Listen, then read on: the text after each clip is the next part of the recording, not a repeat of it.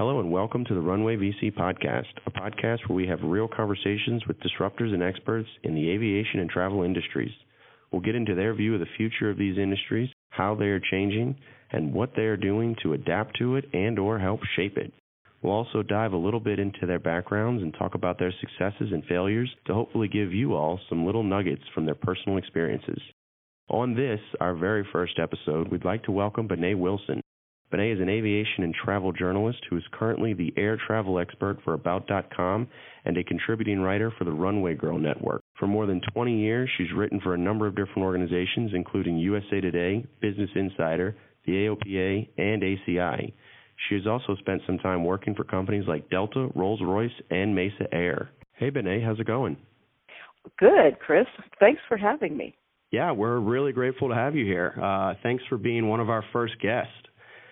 So, in addition to kind of the things that I've mentioned, uh, you've got a plethora of other experiences in the aviation and travel industries. Could you tell us a little bit more about your background and how you became to be the aviation queen? Well, um, I've been a journalist for more than 30 years, and I got into aviation journalism in 1992. Um, I've always been a bit of an av geek and always really enjoyed following the industry, even when I wasn't writing about it. And then once I actually got into the industry, I was happily surprised to find out that people would actually pay me to write about my hobby. So I wrote for a string of aviation related newsletters for a company that was based in Potomac, Maryland. Um, I also worked for Aviation Daily and Aviation Week and Space Technology magazine and um, the Weekly of Business Aviation and you know a lot of um, trade related publications. That's basically where my career has been. And then you know I also had the chance to do communications for Delta, Mesa Air Group, and Rolls Royce.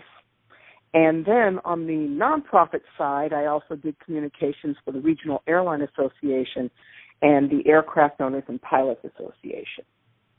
So I've had like a very interesting career that's allowed me to kind of see the industry from um, different vantage points. Yeah, it sounds like it. So you are you're one of the aviation geeks that likes to write. Yes, I am. basically filling the hobby, finding a way to pay for the hobby. That's great. That's great.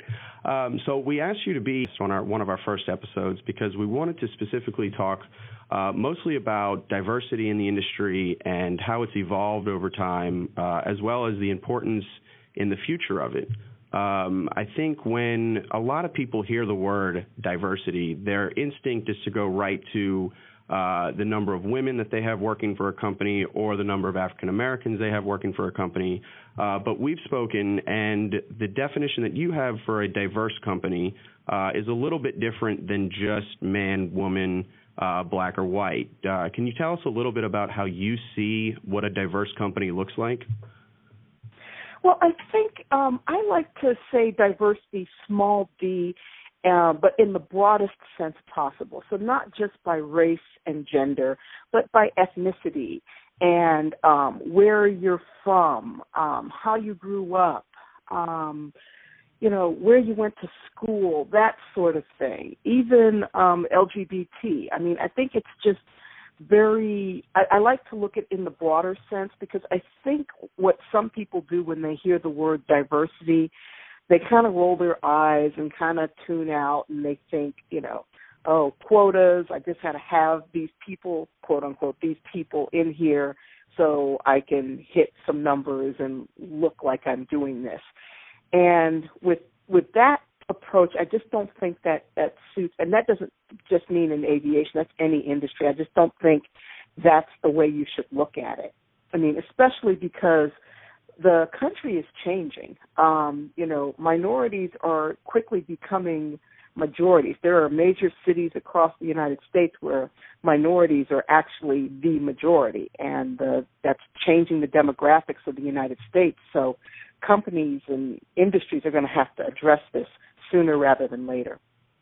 And in addition to the United States changing, I think your average flyer is changing, right? So, airline customers um, as the airline industry grows and the world becomes smaller because of aviation, you're seeing a lot of different people from different parts of the world uh, especially now, I think the boom is happening over in Asia, and just how those types of cultures interact with uh, the travel, you know, the typical traveling culture. Whereas from the United States, you know, we see uh, airports built mostly towards Americans, um, and all of our signage in airports are in English. Very few times you walk into an airport where you see uh, different language, you know, signage in different languages. Um, so I think that when you say diversity, little d, and not you know the typical quota, um, it's because your customer is changing. True. I mean, I was in Barcelona last week, and I had to go through um, Barcelona's air- airport and Madrid's airport. And I don't speak any Spanish, and I don't speak Catalan, which is the language of Barcelona. But you know, all of the signs in the airport had all three languages and there were a couple of times where I'd have to go to the information desk, and those people they spoke English.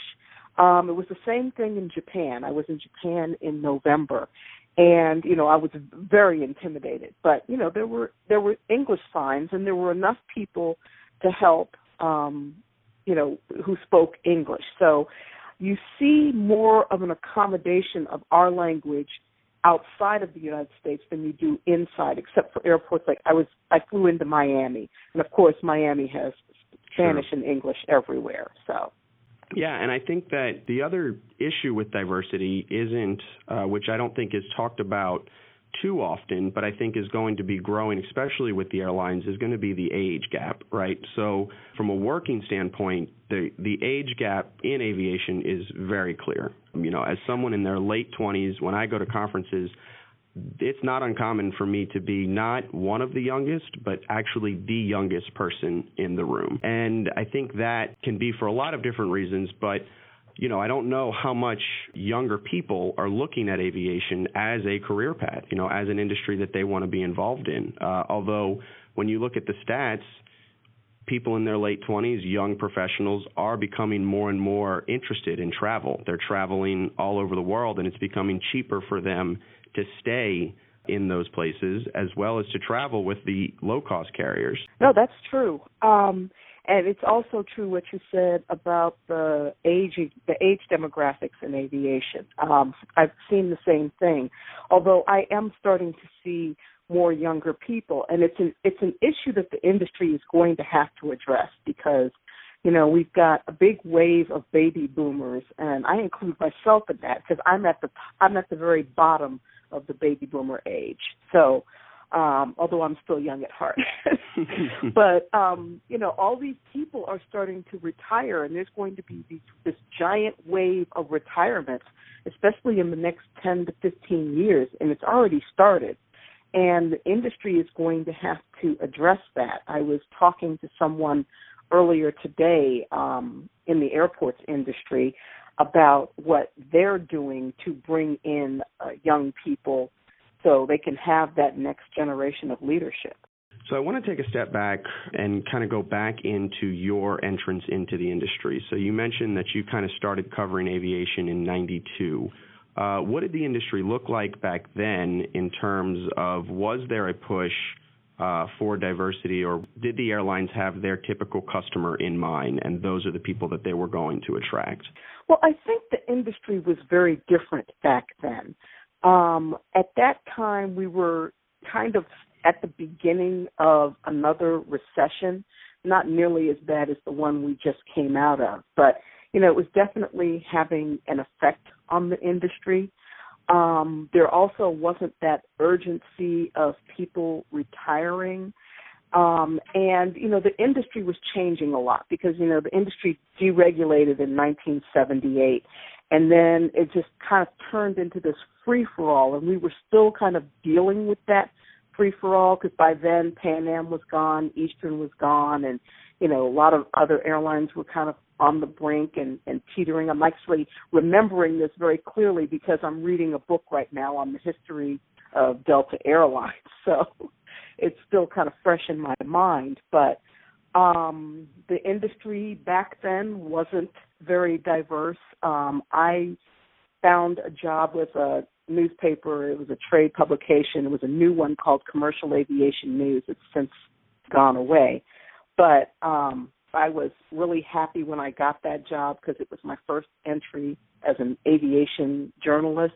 But you know, I used to attend events, and you know, I didn't see a lot of women, and I saw even, I mean, just I could go for weeks and months without seeing any diverse people at events and, and, and conferences. And so, when you walked into those types of settings, um, was there any ever a time where it was either implied or maybe blatantly told that you know you were different? And how did you deal with that? You know that kind of impression. Well, I was different. Um, I was this black female. I, you know, Rubenesque. I, I had braids in my hair, and I wore very brightly colored glasses, and I also wore brightly colored clothes because my feeling was I already stood out, so it would be ridiculous for me to kind of hide. So they, I just went in and I did my job. Um, the thing is, though, I was um, raised. My father uh, was an officer in the United States Air Force, and so was my grandfather. Both of them were officers at time at a time when there weren't a lot of officers in the military. So I grew up being used to being the only one or one of a few. Um, and so, you know, I had my lessons. I knew how to um, how to present myself in public situations because we were always moving.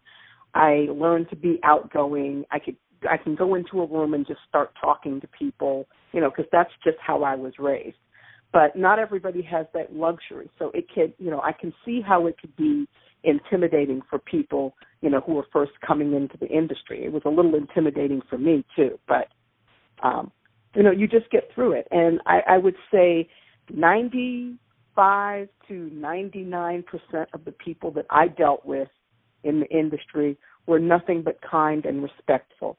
Um, you're always going to have people who have different opinions and, about women and about minorities, and that's just that's just the general way of the world. But my personal experience um, overall, pretty good. So, how have you seen that kind of shift from being different, the only one, to now walking into a conference or any type of interview company and seeing kind of different faces, uh, people that don't look all the same? Well, it really depends on the segment of the industry you're talking about. So, I mean, I've done commercial, I've done general aviation, I've done business aviation, and um, general and business aviation still kind of have a diversity, small d, problem. And, you know, they they recognize it, but yeah, that's still there. I mean, I can go to the NBAA show and count on my hands the number of people of color that I see. Now it is getting better, but it's still kind of that bastion.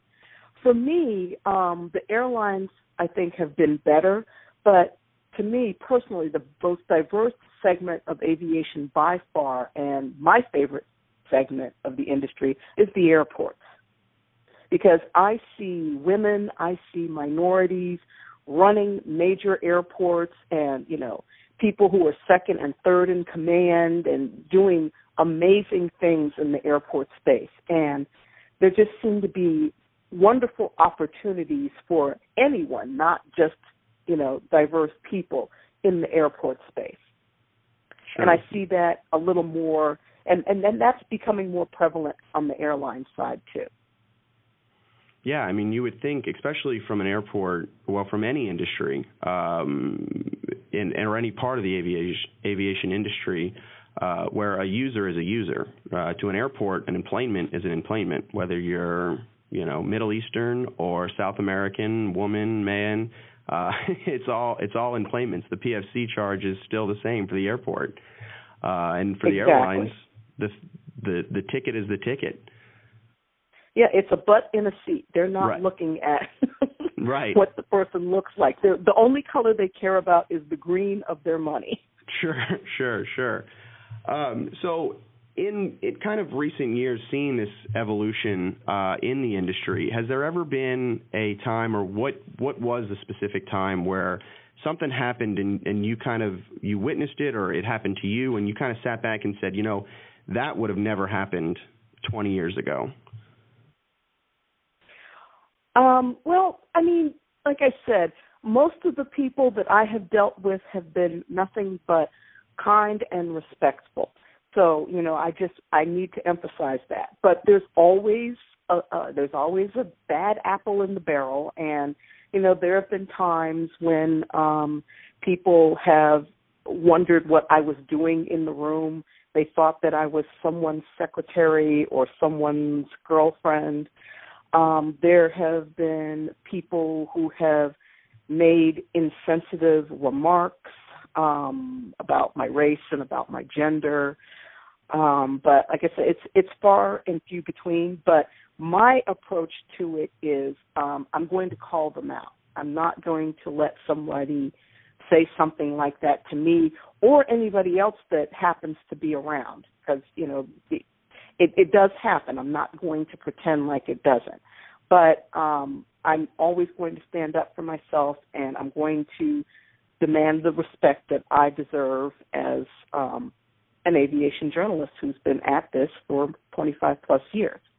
Sure, sure, and I think you hit on uh, a specific uh, point when you say that someone, uh, you know, on a conference attendee or whoever uh, mistaken mistake you for a secretary or a girlfriend or wife or um, I think that, and, and I say this knowing, uh, admitting that I have done this myself, uh, and it's taken a conscious effort to sit back and, and know that these things happen. And I think that's one of the ways that um, the diversity gap gets smaller is that consciously decisions have to be made um, where you you know see a female at, at an airport conference and say oh I you know is uh, who is she here with?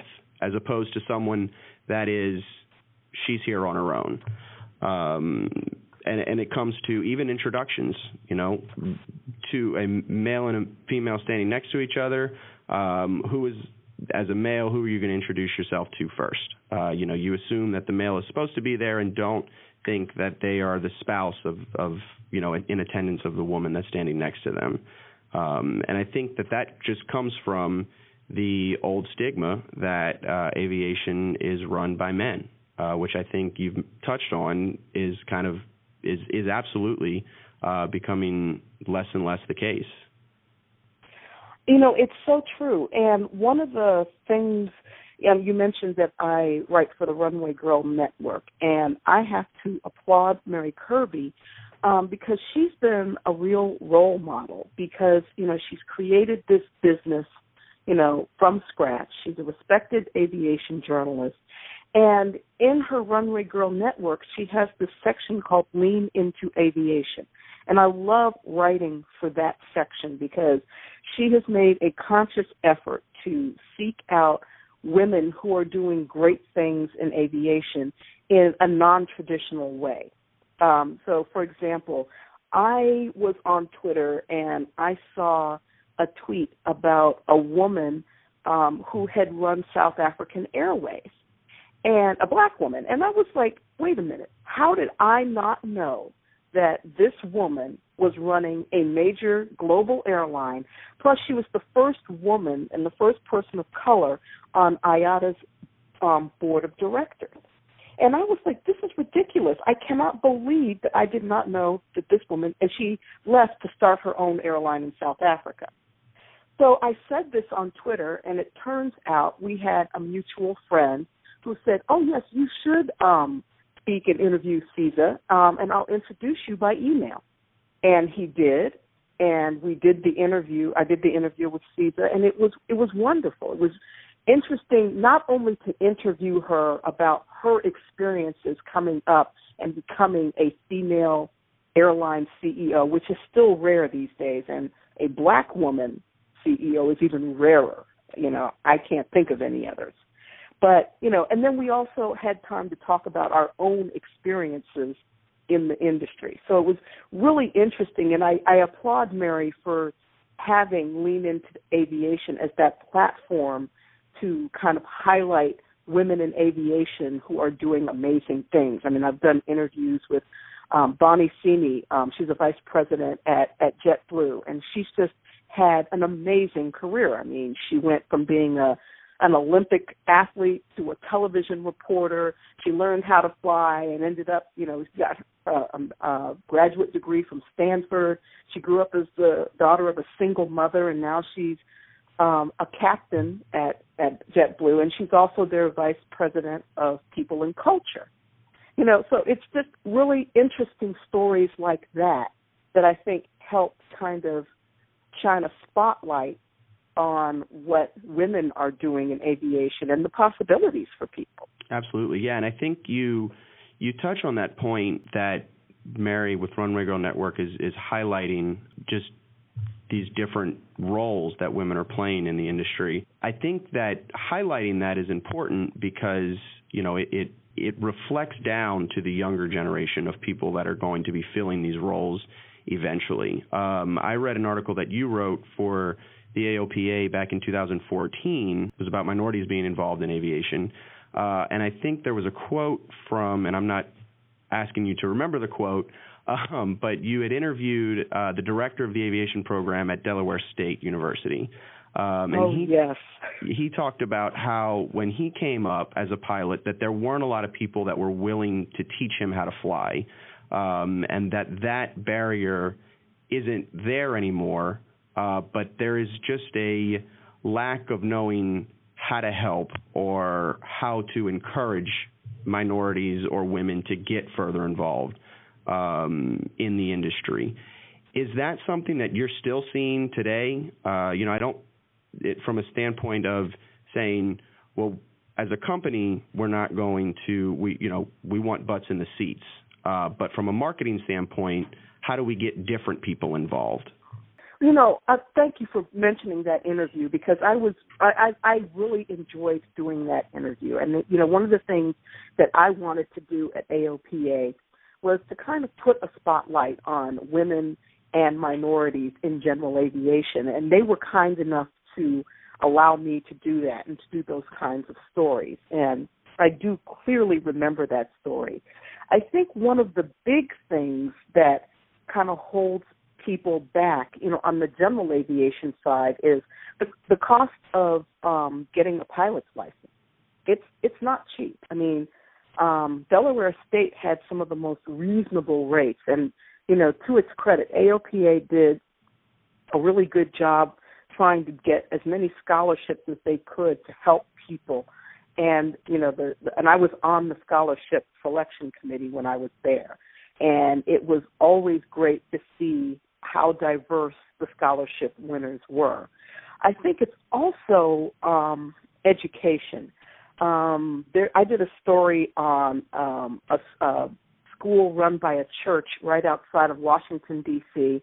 The pastor is a pilot, and they have an aviation ministry, and they have a, a private school, and they use an aviation STEM curriculum to teach the children. It's K through eight, and, you know, as part of that, they go to a tower. They go to the Air and Space Museum. They they fly in the little four seater Cessna 172. So they're getting that exposure, and I think that's where it's key. I mean, I grew up as a military brat, so you know, I, I used to go to the Andrews Air Force Base show every year when I was a teenager. My dad was at Maxwell Air Force Base and Edwards Air Force Base. You know, both of them had you know, jet operations. So I was around that. It's important to get people around aviation because once you do, it's it's great. You never leave. Yeah, and I think that especially from a STEM standpoint, and going back to even that article, I think that was mentioned that when schools are trying to teach STEM directly to students, uh, it turns them off. You know, students get scared or they get intimidated by the math. They fall behind for a day or, you know, for one lesson. They have no real motivation to kind of catch up. But I, and I believe may have been that pastor that you were speaking about where they were teaching STEM through practical use. So, yeah. why math is important and showing them using things like simulators as video games to get students to do the math that necessary to fly the planes. So they were learning the math, but it wasn't math to them, it was problem solving. And it was fun. Right. You know, you can you know, you have to make things fun for kids too. I have a 10-year-old and you know, it, you have to you know they have to learn this stuff but if they have to learn it in boring ways they're going to tune out absolutely yeah uh i was not a math or science kid growing up but it wasn't as it wasn't fun in school. Uh you know you learn the periodic table and you learn what compounds go with and or what you know the atoms and and and elements that go to the two elements that make a compound and you remember some letters and numbers and that was it. Uh but we didn't do a whole lot of experimenting and you know figuring out the practical purposes for what we were learning in school. So uh i think that programs that are teaching students through practical uses is a lot more effective when you can say hey this is what you need to learn this in order to be able to fly this plane. So, from a macro level, as terms of organizations helping, like you mentioned, AOPA and uh, the affordability of becoming a pilot, which I think is obviously is not a secret anymore. You know, the the, the pilot shortage across the entire industry uh, is becoming more and more apparent, and it's becoming tied to just the initial cost. There are a lot of organizations doing that, and I think we can talk uh, in very long length about those organizations. But what I want to focus mostly on is on a micro level. So the listeners to this to this episode, just speaking for you personally, you know, as a African American woman who's become a prominent person in the industry, you've accepted this role as a role model to younger people to get them involved in the industry. How how do you kind of take on that role? Oh goodness. It it is just myriad ways. I mean, I do resume reviews for people.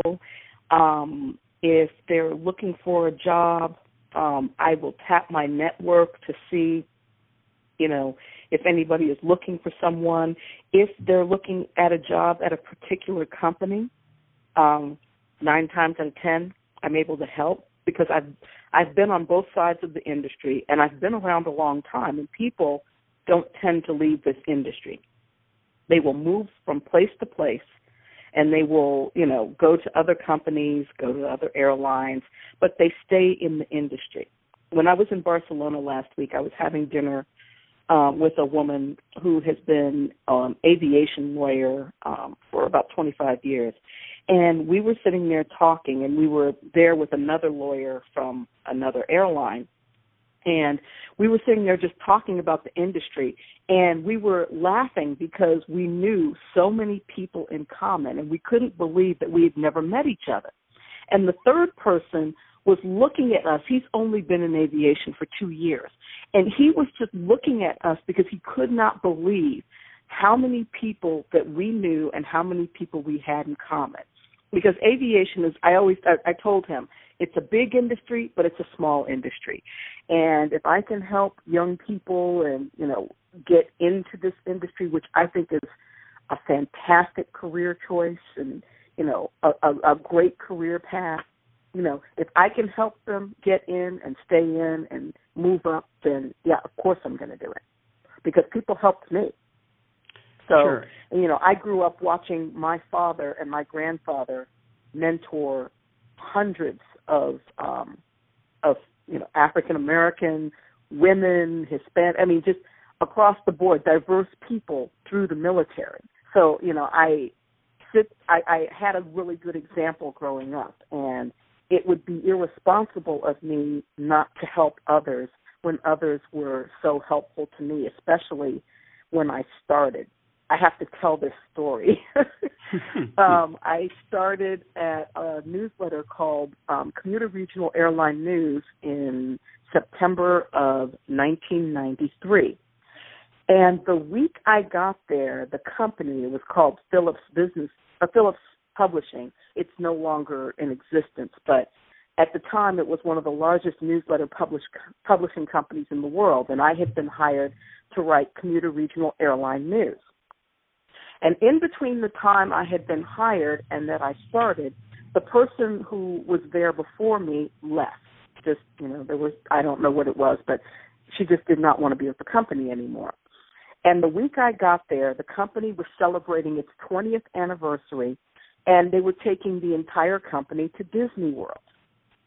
So it was like, hello, welcome to the company. Here's your orientation. Here's your desk. Here's your computer. The newsletter's due on Friday. We're going to Disney World. Bye. that was my introduction.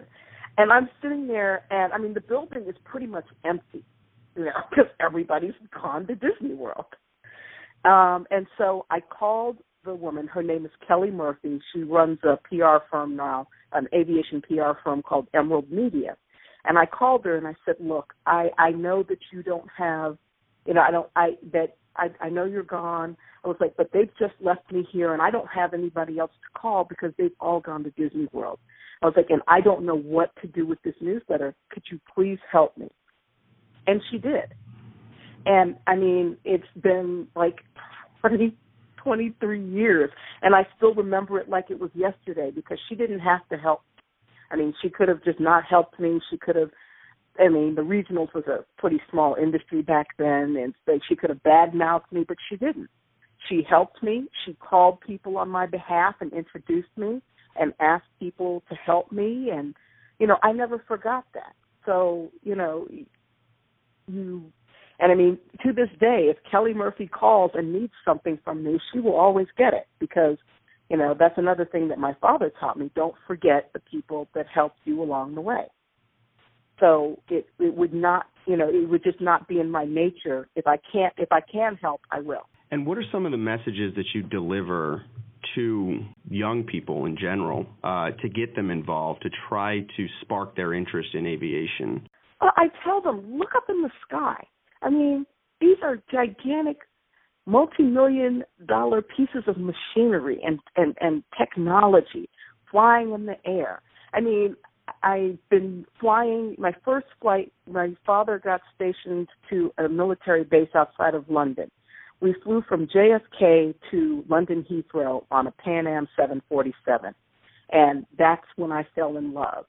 And it's like it's it's a great industry. You can get on a plane, and in 24 hours, you can be on the other side of the world. You can see different cultures. You can, you know, just experience the, the the joy of flight. And I know that the airlines aren't what they used to be, but to me, they're still pretty amazing. I'm still happy to get on a plane every time I get on, whether I'm sitting in the back next to the bathroom or up front with a glass of champagne.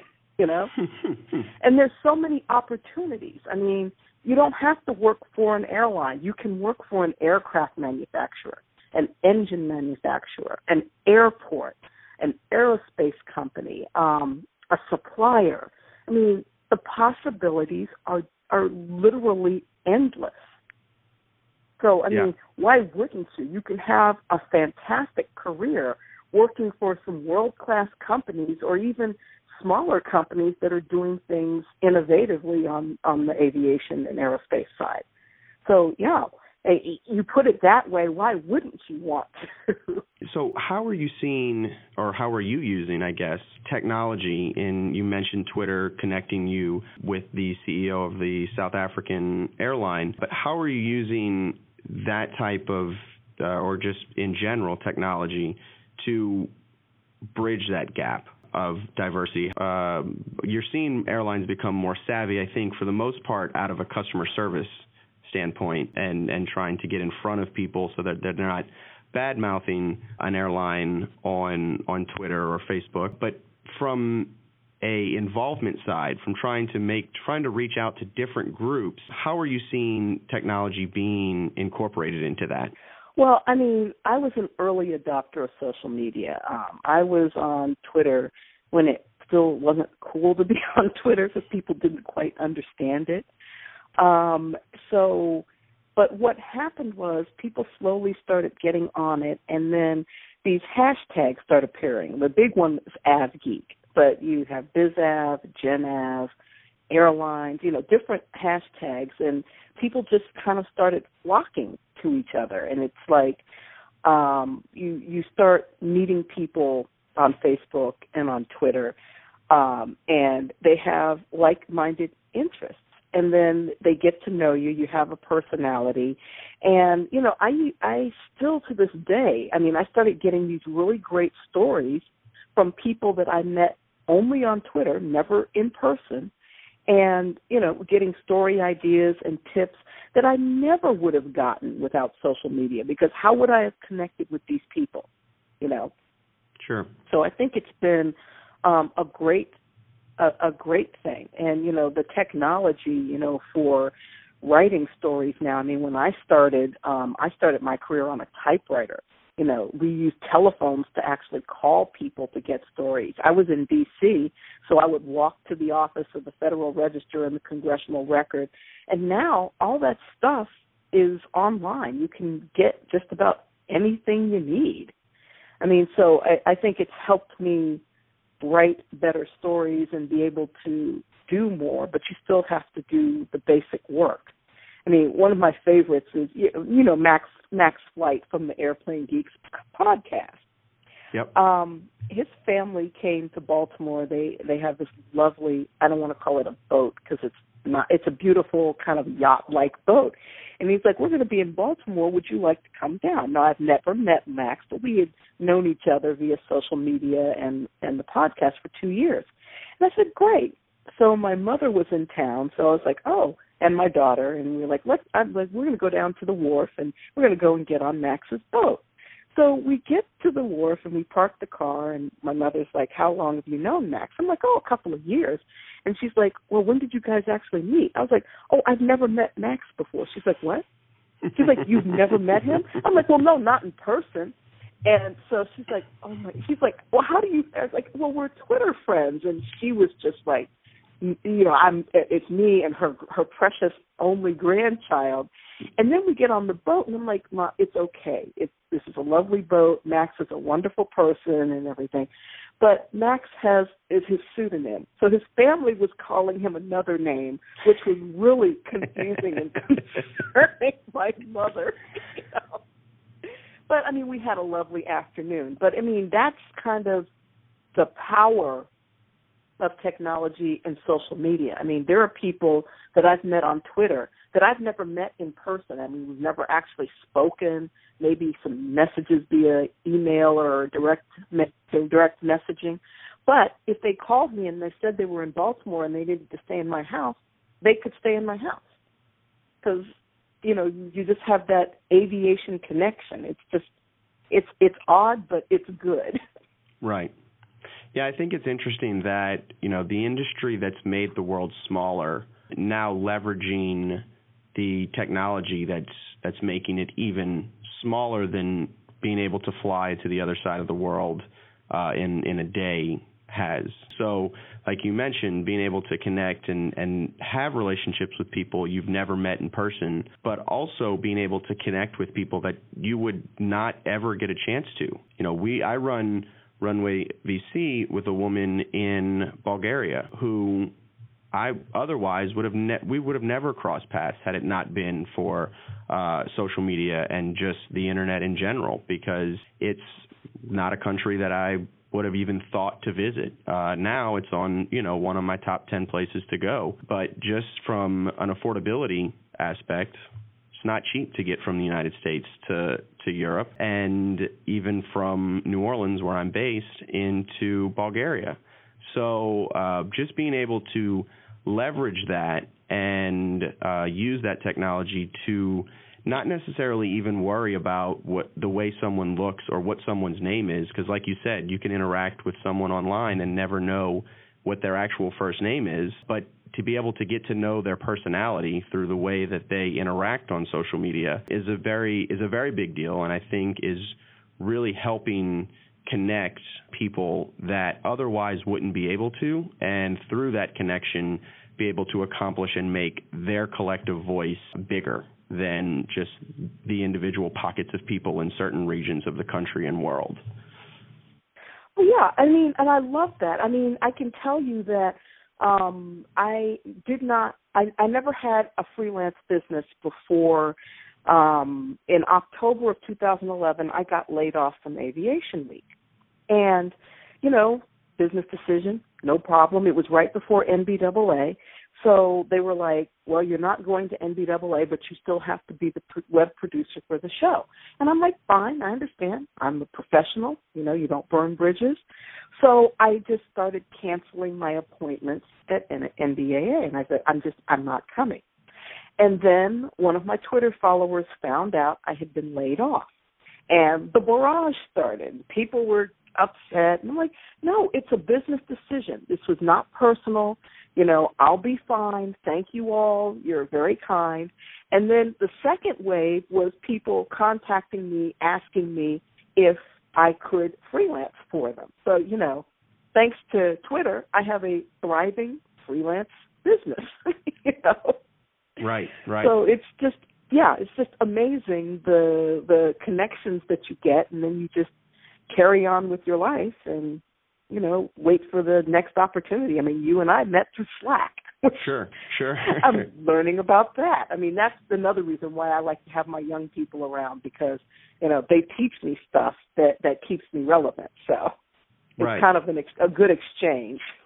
I don't think it's a secret that as a whole, the avi- aviation industry is a little hesitant to adopt new technology into their day-to-day activities. I think the airlines had to be drugged onto Twitter kicking and screaming only because they realized what was happening. You know, they were getting they weren't have they weren't getting a say so when people were complaining about their services.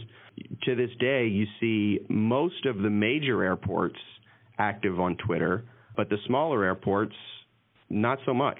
That evolution is still going to take time, but you know, to come back to the diversity issue, it's the that's what's important about getting younger people who are familiar with this technology involved in these organizations to teach the C-level executives kind of what is capable and how much how much more productive a staff can be when technology is properly incorporated into their organizations. I agree, and I think it's also important to have CEOs and executives buy into this stuff because if they don't buy into it, you can, you know, suggest things and say let's do this all day long, but you know, there are still a lot of CEOs out there in this industry who believe that social media is a fad and it's for kids and it's a waste of time. The smart ones have realized that no, this is an actual tool that can you know help with the bottom line. I mean that that's what i was speaking about in barcelona last week. I was on a panel with at the IATA legal symposium and it was a panel on social media. And you know the aviation lawyer there were aviation lawyers um there was an airline two airline representatives and then there was me as the journalist and then there was a wonderful man from Ketchum PR in London and, you know, so we had a very lively discussion about social media. And one of my points was, you know, it does no good to plan and do all this if your executives and your your um, CEO are not have not bought into it. Right. Yeah, and I think that to kind of wrap that up, the the buy-in aspect of it comes from the proof, right? So, like I said, with the hesitation of CEOs to buy into this, it's because they don't see the direct impact, the, the, the direct return on their investment, uh, whether that's from a monetary standpoint or from a time standpoint. And being able to kind of reach out into a new demographic that they are not tied into is important for them so that they can then be proven to the effectiveness of you know, whatever the new technology is. I think on the other side of that, uh, and this is something that I've absolutely fallen to, is that younger people that are getting involved that shouldn't be afraid to necessarily push, you know, for adoption of a new technology also need to be wary of the hesitation that their CEOs or that their uh, direct supervisors may have and understand that sometimes the newest social media or the newest thing could be a trend. And, you know, we've seen countless startups pop up and then just as fast as they show up, they have disappeared. So I think that it's also important for younger professionals to just keep that in mind and that just because they read about it in an article on Fast Company or you know whatever uh, they came across doesn't necessarily mean that the company needs to go full full right into it. And if they're told no, that they shouldn't be discouraged from that. Now, on the other side, CEOs and, and other C-suite executives should absolutely encourage and and uh, welcome those types of comments and you know when they have to tell someone no to make sure that it that they don't that person doesn't leave defeated you know uh, like you said when you were laid off it wasn't a personal thing it was a you understood it was a business decision and held no malintent towards the publication that you work for. So I think that you know it's it's important that CEOs and and other supervisors uh, empower, which is the buzzword that is that people are using now, but empower yes. younger professionals to come to them with ideas uh, and you know like you mentioned slack trying we're at my company we're trying to incorporate slack to kind of reduce the internal one line emails and try to get a little bit more interaction through a messenger uh, rather than sending an email attaching a document and then having to comb through an email list that seems never ending uh, to find that document again. But it took a while to get to where we are, and we're still not there. You know, it, there's a we're and we're not a very big company. So I think that executives need to absolutely encourage and push for their younger people, uh, young professionals to bring up opportunities that they may to improve their companies, and that will in turn produce buy-in for the young professionals who become more attached to companies and are less likely to leave. And I just I, I see as the industry is changing that there are more people who are willing to do that. So, you know, I think that's a good a good progression. And I think another thing is, you know, you see people that are coming into the industry from other industries. So it gives it a little freshness, you know, you know, a, a different point of view, which I think is a very good thing. Sure, sure. Well, Benét, we're we're about to approach an hour, so I want to kind of wrap this up. But uh, I really do appreciate you taking the time to talk to me. If you don't mind, I have one kind of off-topic question, uh, kind of to to wrap up our conversation on a lighter note. But as much as you travel, what are some of the three things that are always going to be in your carry on? Oh, yes, this is an easy one. Number one are my Bose noise canceling headphones. Um, must have them. You know, I need my quiet and solitude on the plane. It's one of the few places on this planet where I can just sit quietly. Number two, my combination of baby wipes and hand sanitizer because planes are dirty places and I'm a bit of a germaphobe and there's nothing that a squirt of hand sanitizer and a baby wipe won't care won't won't fix and you know even though my daughter is 10 I still have them. And number 3 is um books and or movies or television programs on my iPad um, because again, I'm really busy and I don't always get to catch up on movies, and I spent most of my flight to and from Barcelona watching movies that I hadn't seen in the movie theater. So those are my my three must-have things when I travel. All right, all right. And can you tell everybody where they can find you online and kind of what you're up to nowadays? Sure. Um, you can find me at aviationqueen.com. I'm on Twitter and Instagram at um, avqueenbenet. Um, I am writing. I'm still the air travel expert for About.com and writing for uh, Mary at Runway Girl Network and some other clients, and you know, always looking for new and fun assignments um, dealing with aviation. So um, you can reach me via my website, and you know, it just I hope anybody who you know is listening to support this po- podcast going forward because I think it's a good thing to have um, podcasts like this to give people information so they can learn about the great aviation industry. Well, thank you so much, and I really appreciate your time. You're welcome. Have a good one. You too.